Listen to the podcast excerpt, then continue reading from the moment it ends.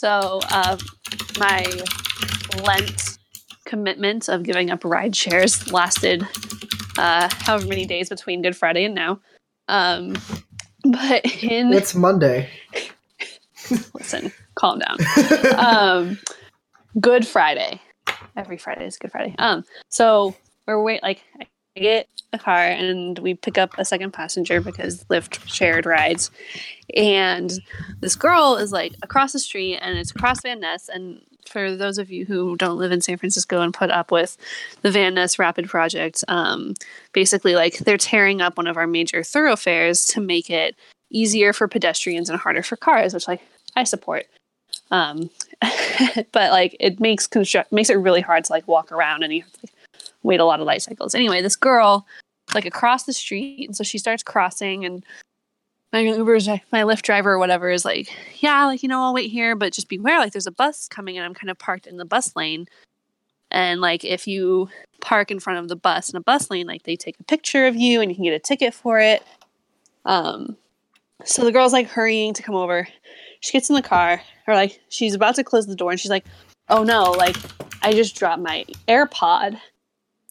And the driver and I are just like, okay, like, what do you want to do? And she was like, well, like, I'll cancel. And like the driver was really nice, and she was like, well, I'll just pull around the corner and we'll wait. So we pull around the corner, we're waiting, and like you see like the bus coming, and this girl's like standing out in front of the street, like, or standing out in the street in front of the bus, like crouched in front of the car, like, or crouched in front of, like, in the bus lane. And the bus is, like, honking at her, and she's not getting out of the road because she is, like, desperately searching in the street for this AirPod. And we were like, we're going to see this girl die. She's going to get hit by a bus. Like, the bus driver's not stopping. So, like, bus, like, slams on his brake, starts, like, honking at her, yelling at her. She's, like, in the middle of the street, like, starts crying. We're just like, so, do you own a pair of AirPods? No, all right. Yeah, I don't either. I have cords on my earbuds. This is awkward. So, like, the girl gets in the car, and we're all just, like, kind of quiet for a little bit. And after a little while, Cassandra goes like, girl, I can't believe you almost just sacrificed yourself for a fucking earbud. Like, oh, shit. Like, this girl's, like, sobbing, and the Uber driver or the Lyft driver just was giving her shit, and it was so awkward. Anyway, I'm home now, and I did not witness anybody get murdered. So, gave her a 5-star rating. That's good, because if you had, this would be a far less entertaining part of your evening. Right? Entertaining to, like, being the wrong word. Yeah, no. I was like, actually a little upset that it wasn't how it happened, but thanks. I know. I was getting ready to hear about this person dying, and then Kira just nonchalantly like, anyway, how's your night? Yeah. Anyway, she didn't get killed. It's okay. I'll edit it, and it'll make it sound like she just died and we moved on. It'd be great. You'll cut it from she didn't die to she did die. Like, honestly, she did. Honestly, though, I mean, I don't know whether to be impressed or disturbed by just, like, her... I don't know if it was, like, belief that this bus would not hit her, or, like, her, like, sincere emotional dedication to an AirPod. Bro, if you like, paid I know for those things aren't cheap. Yeah, if like, you paid for a pair of AirPods, you wouldn't want to be losing them either. I would rather be hit by a bus than lose my fucking AirPods. Which They're expensive like, as shit. It also just begs the question, like, why are you buying AirPods in the first place? Because they're very nice. And there's David, who owns a pair. So I lost mine at David's house, and then I tried to steal David's. Oh, is that what you did? He was too clever. No, I mean, I didn't mean to. Oh. They're not very... That's right, they're not like... Right. Yeah, they weren't visually distinct or whatever. Yeah. And then I was like, why aren't they pairing when I was like in the car going to the, train station. Yeah. And you're like, I think those are mine. And I was like, I don't think they are. And surprise. They were. David was right. Were. I'm not always right. I mean, I just think I am always right. I really should put a sticker on mine. I think we all should. Yes. Yes, I think they should all come. Tess has stickers. Does she have good ones? Well, the ones that she put on me was a hamster and a cat with a hamster. No, we should get Pokemon stickers. We should get Pokemon stickers and put those on there. Aren't all Pokemon basically variations of hamsters and cats and like maybe a dragon? Kind of. The first 150 were based off of animals. But after that, they slowly start becoming things like ice cream cones and piles of trash. That's right. Yeah.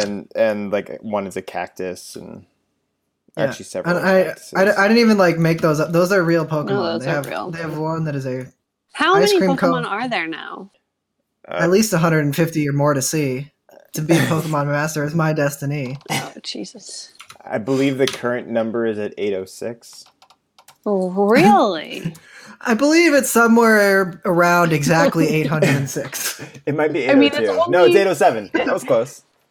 Wow, David, how dare you be off by one integer on this incredibly important fact. It's because the last time I looked, there was only one that the game data was available, but there was actually no way of obtaining it, so thus 806. Oh, the elusive 807. Yeah. You should have just said that you were counting them with an index base of 0. That would have been smarter. I was counting them with an index base of 0. It would have been nerdier. Yeah. A little bit. If you hadn't said that, I could edit it in. We're already talking about how David knows the approximate number, plus or minus one, of Pokemon. Yeah, one's a pretty decent margin of error. Length minus one. Oh, yeah, I would agree. Yeah. That's a lot closer than I would have guessed. I would have guessed like mid 700s. Mm-hmm. Yeah, spoiler alert, I stopped paying attention after Generation 3. Yeah. We're getting a Nintendo Switch in September just in anticipation for the 8th generation. Sword and Shield. Yep. Which, is that what it is? Yeah, I'm not crazy about the names, but I'm gonna reserve judgment on the games till I see them. Yeah, it's because it's based out of like Britain, so they're trying to go with like a British theme. Okay. Oh, well that'll obviously get them going. Yeah, so all the Pokemon are gonna have really bad teeth now. They're gonna be obsessed with crumpets and tea. And the storyline is gonna be centered around a public that doesn't know what's good for them and tries to leave the European Union. Oh, Ash, why won't you vote for Brexit? Because I feel like we're being manipulated. And it's all being run by Nurse Theresa May.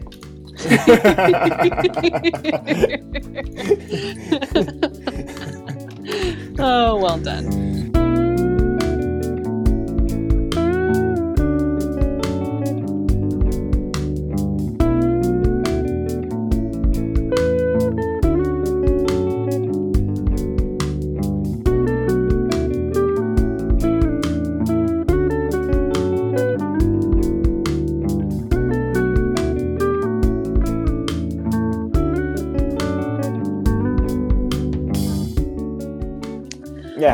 How was your sports weekend? You know, I am at my greatest. I am tied for third in my bracket groups. So generally speaking, it was not the best performance. You know what would have done your brackets better? If you would have picked Oregon into the Sweet 16. Woo! Go Ducks! Yeah, I didn't even do that. I did that. You have 30 seconds to talk about how great it is that Oregon's in the Sweet 16. Starting... Wait, hold on. I gotta get my timer. Don't worry. There will be more 30 seconds in the future. Stand by. And go. Honestly, I'm not even really surprised that the Oregon's in the Sweet 16 because that team is beastly. Kenny Wooten is a monster on defense. And then offensively, he gets rebounds. He is all over the fucking place. And then when you match that with Peyton Pritchard, that kid is unstoppable. Shooting threes for days. And that jump back, oh my God, great teammate. And it's all kept together because Dana Altman is an underrated coach. I swear to God, 5, no one talks about 4, how great he is, 3, but Dana Altman, 2, top 1. 10 coach in the country. Well done. Thank you. It's almost like you rehearsed that. I know, right? Do you time yourself in 30-second intervals in the mirror? Yeah, but not for my speeches. Hey. So they did show the graphic during the game. Dana Altman has a point before the win, and so I don't know how that affected it, but his win percentage as a head coach for Oregon was .711. So 71%. 71 1/10%. Yeah, there it is, baby. No, honestly, you're right. I mean, the fact that he has kept Oregon as a basketball program prominent nationally, and probably like one of the few Pac-12 teams that's seen consistent success in the postseason for so long, and the fact that he has yet to really kind of obtain any major credit for it outside of the like West Coast media. Except for Bill Walton. Yeah. Well, okay, first of all, Bill Walton is a fucking saint. I honestly don't think the man could hurt anything in the world. Like, if you gave him an ant to step on, he would name it and start a jam band with it. Like,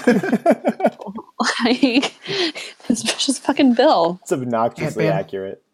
It's so true. Yep. He gave a little tie-dye shirt and hippie sunglasses that the hipsters in San Francisco wear. True. And then, did you see the thing recently? I think it was, this is a couple weeks ago, but I don't think we ever talked about it, where he just left to go pee. Podcast. Also, I would like to put a little correction in there. Sorry, David, I didn't know. Did you fuck up, Jay? No, you did, because you said that that Dana Altman's kept the Ducks as a basketball powerhouse. No, he took a shitty. They're not a powerhouse. I said that they're relevant. Sorry, kept them as relevant. He took them from a shitty team, because like when I started, their star was Kazemi, and Kazemi was good, but it was around a very shitty team. We had another white kid at the time whose name eludes me at the moment, but the point is, interchangeable. It's true. They all have great work ethics and shoot great threes. And none of them want to be rappers. Like all of them would love to be in a rap video. Yeah. But no, he took a very like mediocre at best team and turned them into consistent teams. Even when players fall off, he's still able to take them and put them into the tournament. Okay, I'm always impressed. That's not invalidating what I said. I'm saying he has kept them there. I'm not saying he didn't have them. I did not go that far back. I agree with you. I'm just saying he started with even worse, and now he's keeping them there. Oh, okay. So basically, we all agree. Yeah. And we should probably not stop splitting into factions in our own parties. Yes. Okay. What's cool here, though, looking at the bracket, Oregon is the only team above a seed 5 left. Mm-hmm. The only unsung giant, or whatever the fuck the phrase is. Wait, what? Michigan's 2. No, but that's what I'm saying is Oregon's 12. Oh, Auburn is 5. They're the next closest. I'm mixing up the like above being in the rankings versus like higher in numerical value. Yeah. All right. Well, that's because the only other like big upset in the first round was UC Irvine over Kansas State. That's true. Yeah, I mean, honestly, everything has been pretty valid. We definitely thought Virginia was going to lose in the first round. Wait, no, didn't Liberty knock off a number 5? Misstate. You're right. Yeah, so they knocked them off. Yeah, but I mean, you know, they got past that first. But this is how I look at it. I heard somebody saying that like they're like, oh, it was such a boring. Lost. Well, they're like, oh, it's such a boring weekend. Like all the chalk like went through and stuff, and it's like, did you watch any of the games, bro? Well, first off, some of the games were good, like particularly like Duke and who they play? UCF. And then Kentucky and Wofford was amazing. And then I really enjoyed Oregon's game, obviously. I'm biased. And I think actually it was actually was pretty good for a starter. But I think the Oregon game actually had an up and down. You know, they were dominant in the beginning, and then they came out of the half, and suddenly it was like, oh shit, are they going to blow this? And then no, they didn't. But like they at least made it interesting in the second half for anybody who decided to stick around and wasn't already a fan. Whoa! First of all. So did Wofford, Kentucky in the second round. Wofford was the 7 seed, and they made it interesting. They had like 5 lead changes in the last like 10 minutes or something stupid like that. I don't even remember the actual stat, but they were going back and forth. Also, that Murray State, who did they play? Marquette game. Marquette. Oh, that was so good. Dude, that kid's drop back was insane. But so here's my the thing that I was hearing today was that people were saying this whole thing was boring because like the higher seed or sorry the lower or higher seeds, I don't know, lower numerical value, higher expected win total seeds went through. But on the other hand, since so often in past tournaments we've had these big upset games, you end up getting like these disappointing games later on. Like, isn't it kind of cool to have such good teams left that we kind of have some really good games to look forward to? Yeah, I like that point. I mean, no, I'm never happy when Duke's alive.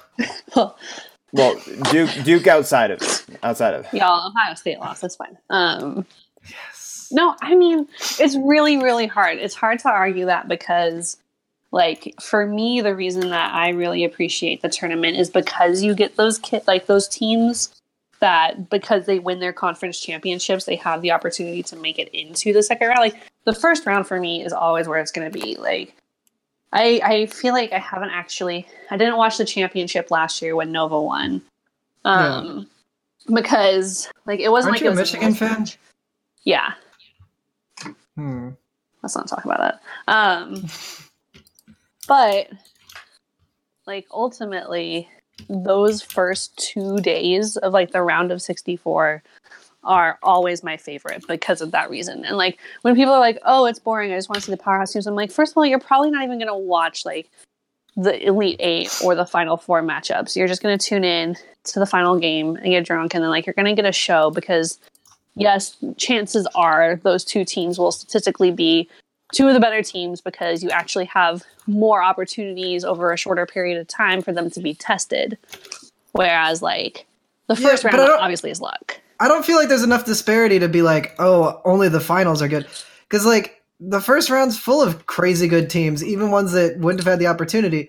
Because basketball, the parity is much different than, like, football. Because, like, football, it's like, yeah, the powerhouse team is going to win most of the time. But in basketball, it's like, it's much more Any Given Sunday, which is really funny because it's a football reference. But yeah, accurate. But it is very much so. You know, you got five guys, and if they start gelling together, no matter what, they have a shot to take down Duke. There's a lot more finesse to it than there is with in football, with the exception of maybe the quarterback. Yeah. But, like, if you have a big offensive line, you can power through, you know, a defensive line that's 50 pounds lighter than you on average. You're just going to be able to run down their throat. You can't get those, you know, direct physical mismatches in basketball to some extent. Yeah, I agree. I think also there's something to be said about how, like, there is a palpable energy around a lot of these matchups from the first round. Like, I mean, football, like, it has, like, that big arena feel, like a really huge stage, whereas, like March Madness specifically, you are so concentrated in this little fucking arena in probably, like, middle of nowhere, Iowa, or, like, in somewhere, I mean, I don't even know where the other sites are. One's in, like, San Diego, I think. One was in San Jose. Like, arena capacity are a little smaller, so that contributes to it. Plus, like, you have the fans of these 16 seed through 12 seed teams who are like, oh my gosh, like, this is happening. We're so proud. I'm a proud alum. Like, yeah, I'm going to go because it's not all the way across the country for me sometimes. And so, like, you get kind of that extra bump to it. Like, it's not like the stadium is packed by any means. Like, it will be for the Final Four, or for the final championship game. But I feel like you just play at, or the fans come at that level most of the time. I like it. I really do. I feel like my favorite part of the tournament's now over, though. So yeah, I'm like, all right. You lose some of that home crowd aspect at this point. Yeah. Well, because let's see what Oregon's playing in Louisville, for instance. Yeah, well, and Louisville's out, right? Yeah, Louisville's but I'm saying the location, not the team. Yeah. Is that at KFC Yum Stadium? Because that is one of the greatest stadium names ever. I believe arenas. So. Yep. In Louisville, Kentucky. Mm-hmm. Oh, it's so great! Like literally, just $50 to that marketing team. It's right across the street from the Evan Williams Bourbon Distillery. Wait, are you serious? Mm-hmm. Oh my God. So who wants to go to Louisville, Kentucky? I've been to Louisville, Kentucky. It's a skippable place. Just gonna throw that out there. As in you skip down the streets? Unless you're a basketball recruit, am I right? Yeah, then you go and get, you get your own brothel set up. Go for it. 1 second. We're bringing this up. Because David hasn't seen it. I will say I have to hop off in a couple of minutes because I have to call my mom. Yeah, whatever you definitely need to give her a call. Yep. Yeah, just let us know if you're not going to be able to come back so we can plan accordingly while we're going. We'll try to fill the space in between. We'll talk about some tennis because I'm very appreciative to Jay's tennis bets. I'm making David money left and right now. Really? Yeah. Good. That's David's favorite thing in life. He hit a parlay yesterday and he hit another one today. Oh, that's what you said. I thought you put that bet on, David, and I was just the fuck? I was going to ask the question. I don't know what I'm doing with tennis. Well, I guess he's just into a new... David doesn't even understand the scoring enough to understand what the lines mean. Yeah, it literally just said, so-and-so -3, and he was like, yeah, that person covers. I was like, I know what that means. I had no idea what -3 is. It's tennis. Is it like, if I go like 10 to 20, that's 10 points, but if I go from like... Shit, I don't even know what your messed up scoring system is for that sport. Like all of a sudden it's 40 and it's like, how did we get here? Yeah. It's kind of actually interesting. I looked it up the other day because it makes no sense. Because like in a game you go 15 to 30. Like, so you start at love, which means 0-0. Then you go 15 to 15. Then you go 30, which makes sense. But then the next step is 40. And then it's game. See, the scoring system's so absurd, I couldn't even properly make fun of it. Yeah. So here's why it is, or what I've found in my internet research, which made the most sense. No one actually knows for sure, but what someone was saying was that back in however long ago, the way they would score it was, or they keep score was with using a clock. So then they would increment it so, a quarter of the way, you would get 15 points. Then halfway you get 30, but then for the next one, because you have to win by 2, it wouldn't really. You couldn't go like 45 and then get halfway between 45 and 60 to say that you have advantage. So they said they'll put it at 40. Then if you have the advantage, then it goes to 50, and then if it goes back to deuce, it goes back down to 40. It's kind of weird, but at least it made a little bit more sense. Yeah. I don't know. It didn't really help me much. I still think it's weird. It's weird. You kind of lost it. You went through like the time. Yeah. Well, it's because it's a scoring system made by French people. French people are weird. All right. That's why we call it love instead of zero, because like it was based off of love, I guess, which means something in French. I feel that. Yeah. So it's not saying like, oh, I really love tennis. No, I don't. Unfortunately. No. I love the tennis. Accurate. Yes, you can speak French. I didn't know you knew how to do that. Oui. But I've heard juniors before scoring it as just like 1, 2, 3, and that makes way more sense. Yep, that's what I would do. Yeah. Wait, that's not what people do? And people would be like, that's not how you score. And I'd be like, yeah, and it's football, not soccer. Yeah. And then David starts a fight. we score tennis on the metric system here. Or on the imperial system. But it's dumb. Actually, it feels more like metric because it would be incrementing better. Like the issue I'm having is your description of why it is that way, like makes sense if I'm a person who just doesn't know what to do when things don't add up. It's like nobody's doing the math. Like if you just say, hey, you have to have advantage to go through this or to win this game, the person goes, yeah, I know what that means. Like I don't need a complex scoring system to explain this to me. It's like trying to teach me fractions in reverse. Yeah, because like the basic premise is you have to be the first to score 4 points and then win by two. And that's how each game is played. Exactly. I know what this means. We can use ones and twos and threes and fours. Yeah. And then after that, it's just the first person to win 6 games, wins the set, win by two. With some tie-breaking exceptions, but we won't worry about that right now. And then the person who wins the match is whoever wins 2 out of 3 sets. Granted, I say this as somebody who also hates the PK in soccer. Yeah. We're gonna, when I come down there next, we're gonna play Mario Tennis, and I thought you were gonna say we're gonna like shoot PKs. I was like, I'm perfectly willing to shoot on you as in goal. I fear for my face if that happens. No, I'll shoot for the corners. Don't worry. Okay, by the corners he means your dick. What? Everything's fine. Corner is French for tip.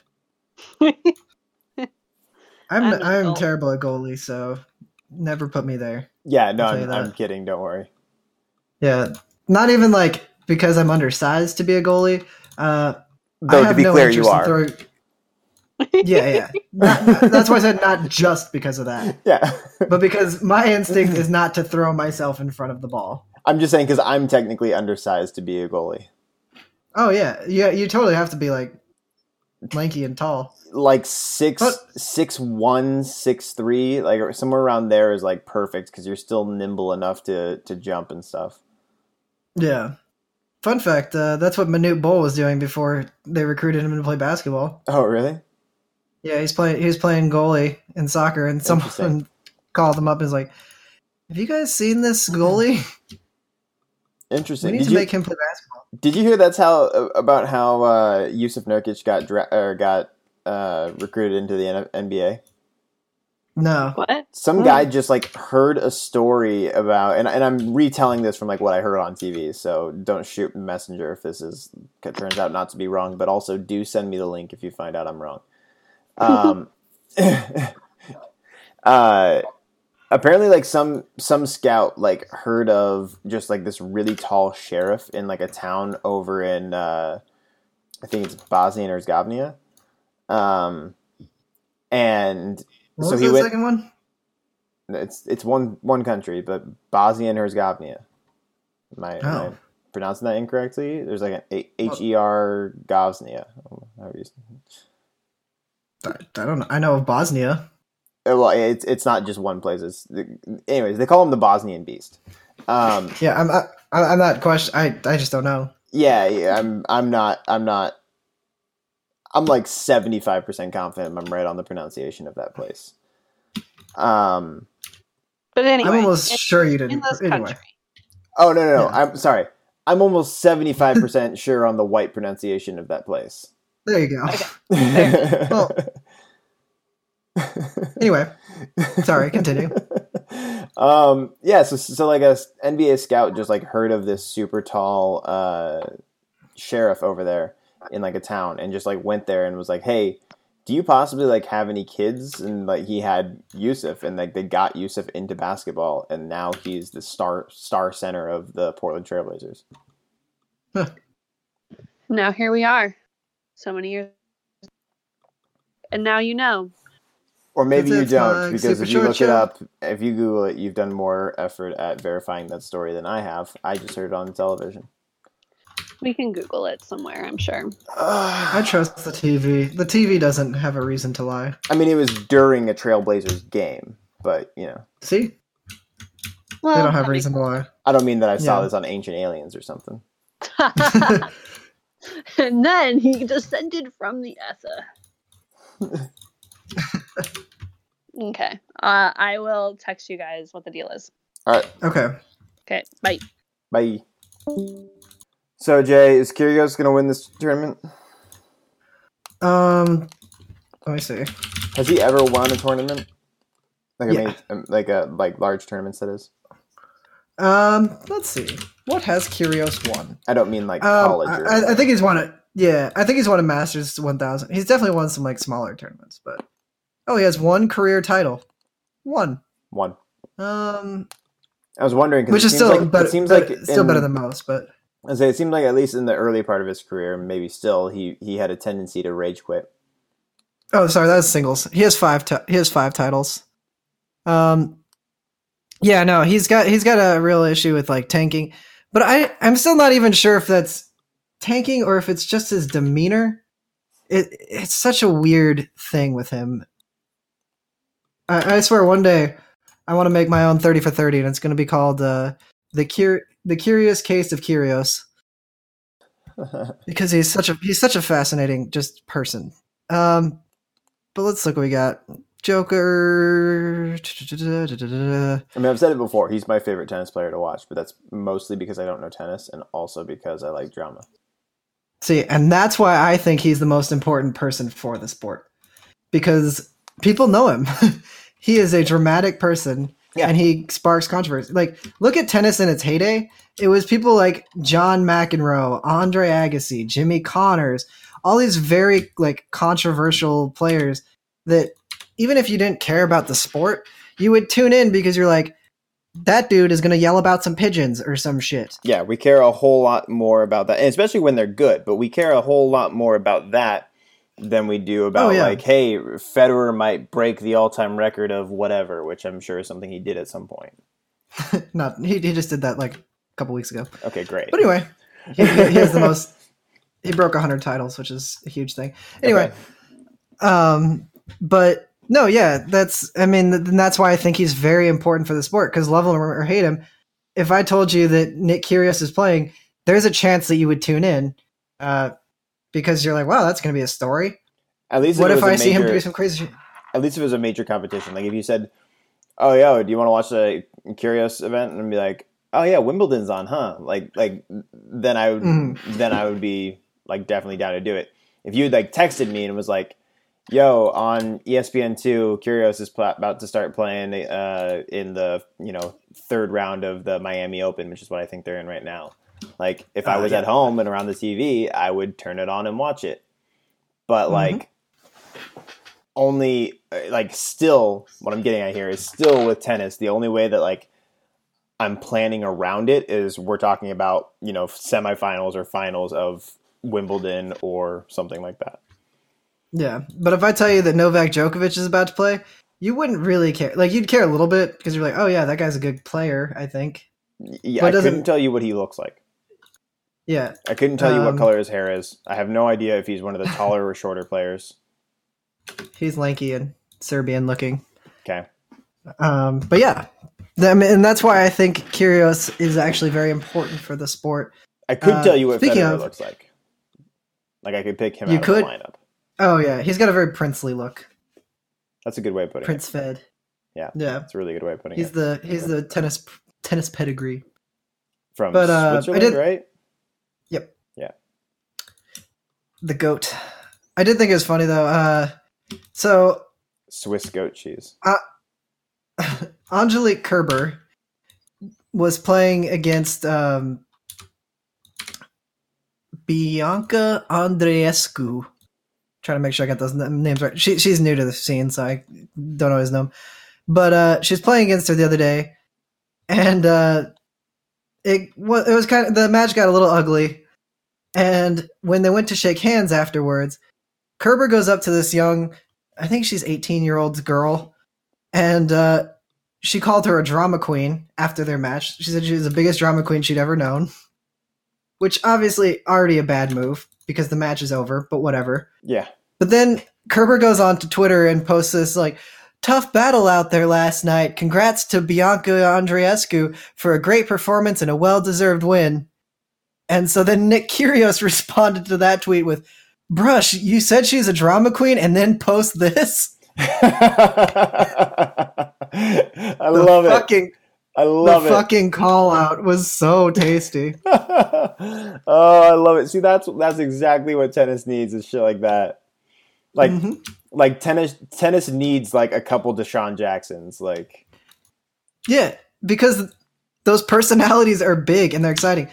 I love the big three as players, or big four, but God, they're fucking boring. Let's see if I can even name the four. So Federer, Jokic, I've got those two right. Close enough. Yep.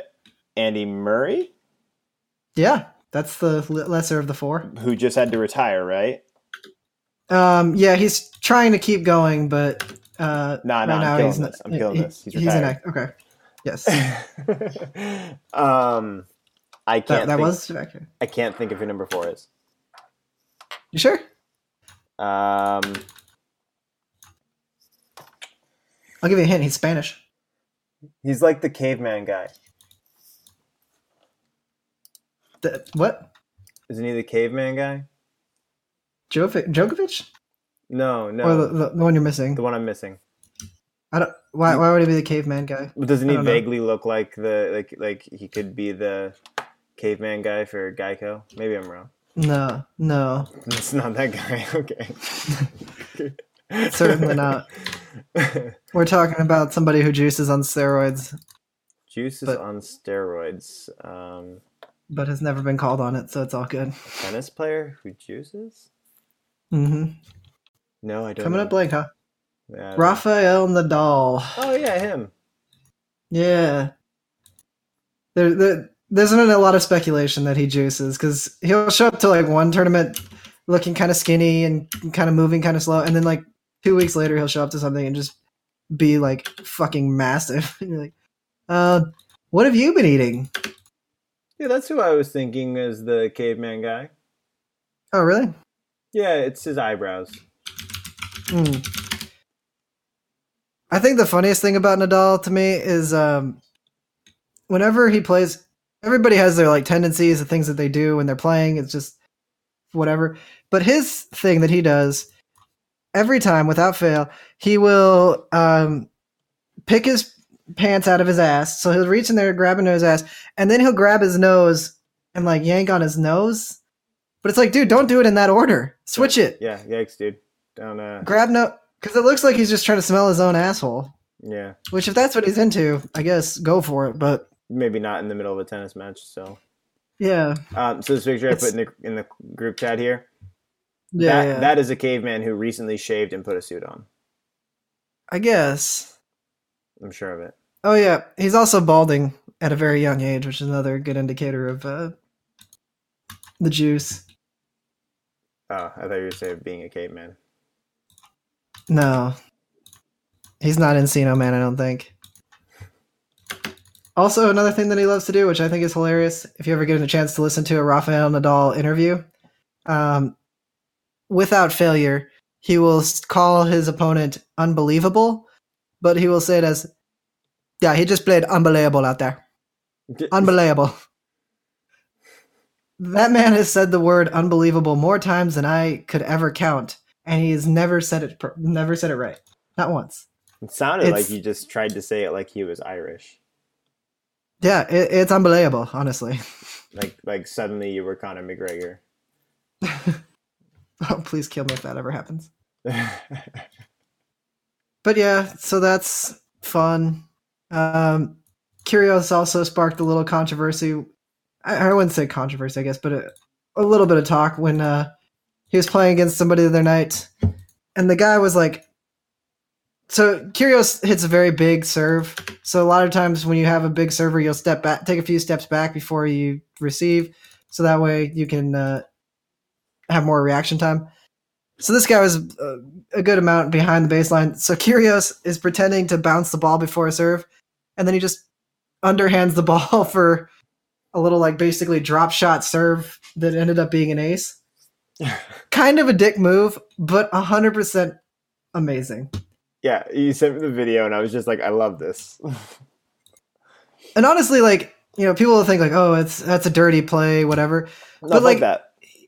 He should do that because he's got a big serve, big enough that the guy stood a bunch of feet behind the baseline. If you're in the middle of a point and you had somebody that far behind the baseline, you'd hit a drop shot so that way they'd have to try and run and try and get in. Why not do it on a serve? I'm all about those kinds of things. I'm all for trickery in general in sports. As long as it was in the rule of play, let's do it. So yep. We used to do a thing in practice. We would never do it in a game, but we do a thing in practice when we were taking PKs. When you go to plant your left foot, instead of planting it next to the ball, you just purposely like kick the ball with your left foot, so the goalie wasn't expecting the ball to come all of a sudden. They're expecting a plant kick, and instead you just plant it on the ball and send it toward the net. But never you still come through with the off foot afterwards, right? Yeah, it's like a dummy follow through. Yeah, yeah, I like it. Yep, we do that. The problem though is that tennis is a very traditionalist and uppity sport. I know, crazy. I'm shocked. You wouldn't think it. Just look from the outside looking it in. I know. They all seem so down to earth. I know. This is how bad it is. Nick Kyrgios a couple years ago was playing Wimbledon, and the rules of Wimbledon are you have to wear all white. There's some variations that you can do. Obviously, white is right. I feel you, but it's a classic. It's the classic Wimbledon look. Is the Wimbledon whites, right? And Nick Kyrgios put on a Wimbledon headband that you could buy in the pro shop, but it was kind of colorful. It had white outlines. It was still white-ish, but it had some color. They made him turn it inside out in the middle of the match because it didn't adhere to the outfit guidelines that they had. Yeah, like it's literally the ones that they were selling in the pro shop for someone to take home. I couldn't believe it. I was like, "Are you fucking kidding me?" That's obnoxious. Yeah, it's a very uppity sport. Yeah, very elitist sport. Yeah, I'm seeing that. Yeah, but that doesn't mean that the underdogs can't rise up through it or anything like that. There are some very strong rags to riches stories, and then there are some very traditional elitist stories. It's funny because it feels like golf is in a similar vein where like you get some really uppity people about golf, but at the same time, like I can go play 18 holes and drink 5 beers. Like, yeah, it's like, see, it's like there's like severe extremes on this sport. Like the courses that you don't have a membership fee from, it's just fucking whatever you want. Oh yeah. And one of the greatest of all times in golf was Seve Ballesteros, and he was very, very rags to riches story. Like he grew up hitting cow turds with a stick on a farm, and slowly became a golfer from that. It's incredible. So at least with golf, you have arguably a goat doing that kind of stuff. But yeah, other news in the world of sports, Gronkowski's retired. Yeah. Yeah, he's going to go move back to his college dorm room in Arizona. Just do cake stands every morning for the rest of his life. He said, "I really miss this lifestyle. That's what I want to go back to." They're like, "You could afford a mansion." He's like, "Yeah, but the dorms were so much fun." He's going to go and be like, "Gronk happy, Gronk drink." I don't understand why he's retiring. Like, most other football players will be like, "Oh yeah, go and pursue some other thing." But like, what else does Gronkowski have? His only marketable skill is catching things and running into people. Somebody else made the joke that ESPN should go after him for Monday Night Football, and I'm in for 2 games. I watched him on Drop the Mic, and I never want to hear him freestyle again.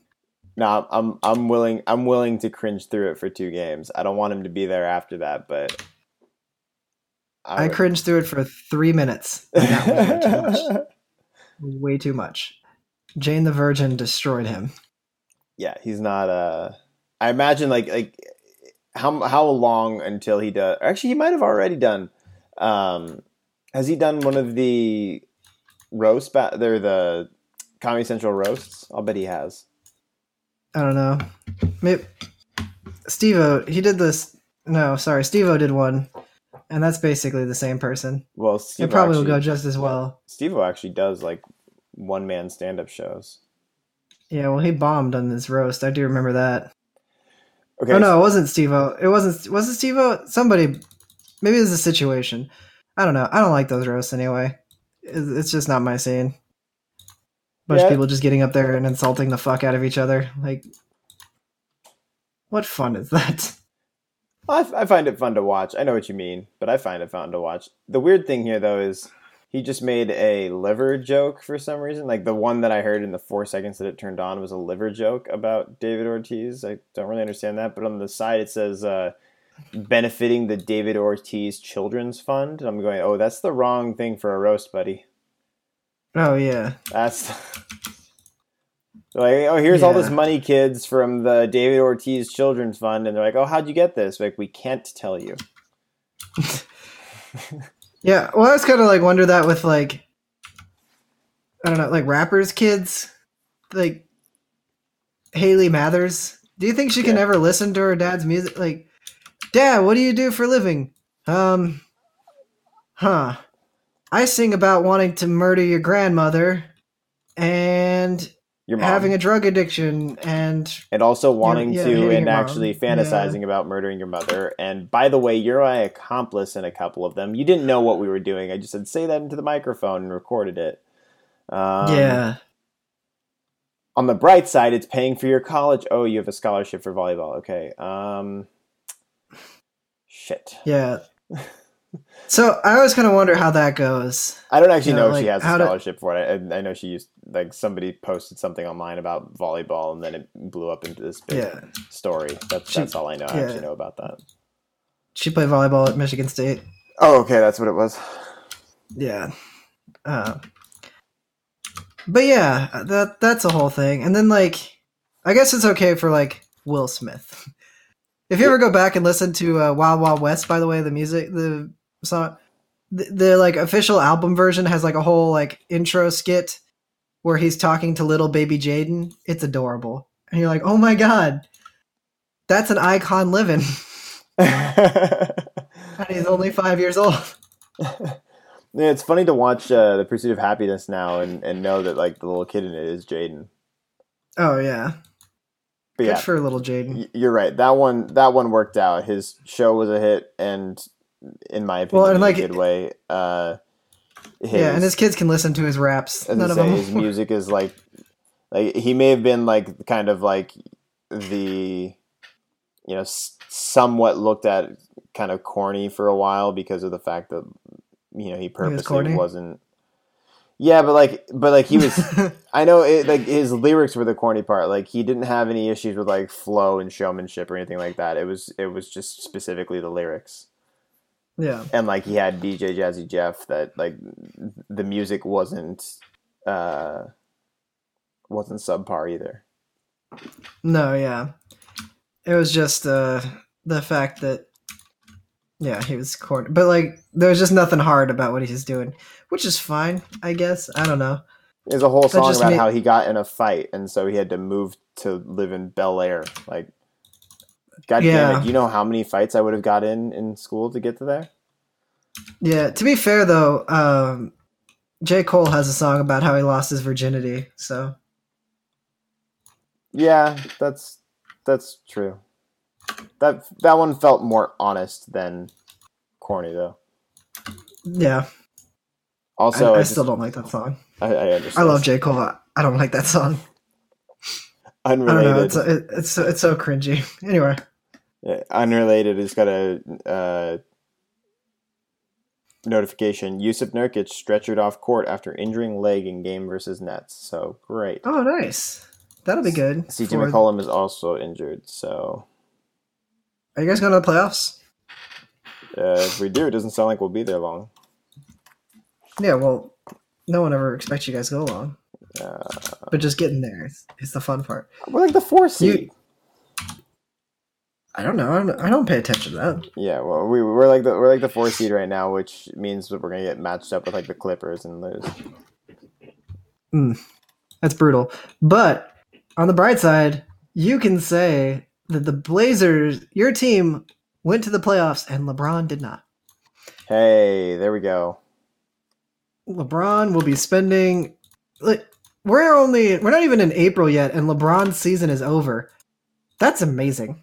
It's been so long since that's the case. I think it's before LeBron was in the league. Don't quote me on that, but fairly sure it's accurate. Oh my God! Oh, I just watched the video. He snapped his leg. Oh my God. Oh. Yeah, don't send that. Oh my God. Oh, it just fucking pops, dude. Oh. Oh, that's so brutal. Oh, my God. Oh. Yeah, gonna pass on that one. Oh, God damn. Oh. Rest in peace, Nurkic. Oh, man. If he's back for the beginning of next year, I'll be surprised. Holy shit. Oh, I can't unsee that. No. Oh. You want to see it? No. I'm kidding. No Jesus. Interest in that. Oh, I don't even want to show Tess it. I don't want to. I'm going to, but I don't want to. I mean, I'm going to go and say, hey, this is totally brutal, and it's the end of his season. Do you want to see this? No, you should just go to her and be like, whoa, did you see this Yusuf Nurkic highlight? Oh, God. I mean, really, I'm sure she's in the other room, like, listening to me right now. She's like, I'm not watching that. Check the step back from Nurkic. It's more like a step down. Oh. He was just coming down off, like, a rebound and just... Mm. Yeah. Okay. Let's see. I've got an Apple Watch. Let's check my heart rate. She just texted me from the other room. I'm not watching that. I hate seeing those videos. Morbid curiosity usually gets the better of me, but I can't stand it. And I think that's the problem. That's why I should never show them. Goodness, that must have hurt. I bet. Usually it doesn't feel good when you get carted off on a stretcher. Jesus Christ. If you're listening to this and you haven't seen the Nurkic leg injury and you like just totally nasty leg injuries, you should go look that one up. You'd be like, oh, Alex Smith didn't look so bad. And that's not even the worst thing to happen to a basketball player in Portland. Isn't that right, Cal Poly? They had a player die when he was playing against Portland State. Oh, shit. Shit. Yeah. That's not it was a thing. He had like a heart condition, so he wasn't. He shouldn't have been playing anyway. But like, it was his dream to play, and like the coach wanted to let him have his dream. He died doing what he loved. Yeah, exactly. I think I always do think it's interesting though how like NFL you'll get a player who comes in for like the combine or something, and like the medical reveals like a heart condition or something. It's like, how'd y'all miss that at college? Like these are like state of the art facilities. Because they don't care about the student athlete. Apparently, Jesus Christ, it's like just blatant negligence. It's like literally the first checkup this guy gets to go be like considered as an NFL player. They're like, by the way, you have a heart condition that means that you cannot play football. He's like, oh, good. I'm glad you made me play for 2 years to figure this out. Because see, you nailed it right there. When you're in college, you have. If you're good, you have 2 to 3 years before you go. If you go into the pros, you have a much higher shelf life. They need to make sure that that product's going to keep working. But if you're just going to replace the kid in a year or two, fuck it. Yep. Who cares? We don't care about them. Because we are the NCAA, and we fucking hate athletes. Well, yeah. See you guys later.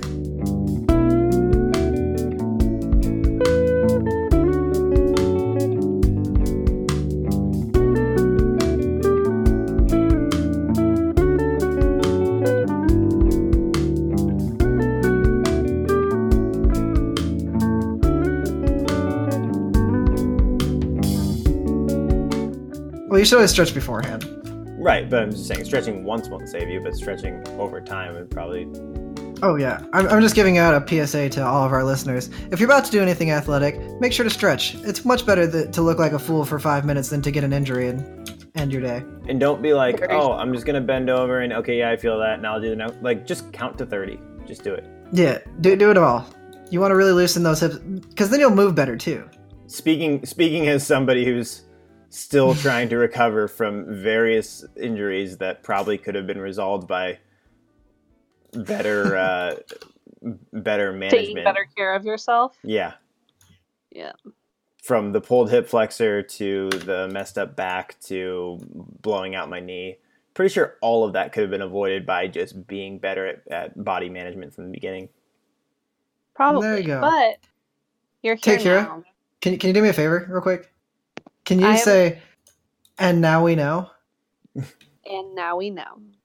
And knowing is half the battle. Oh, G.I. Joe! Thank you. There's our little G.I. Joe PSA. Oh.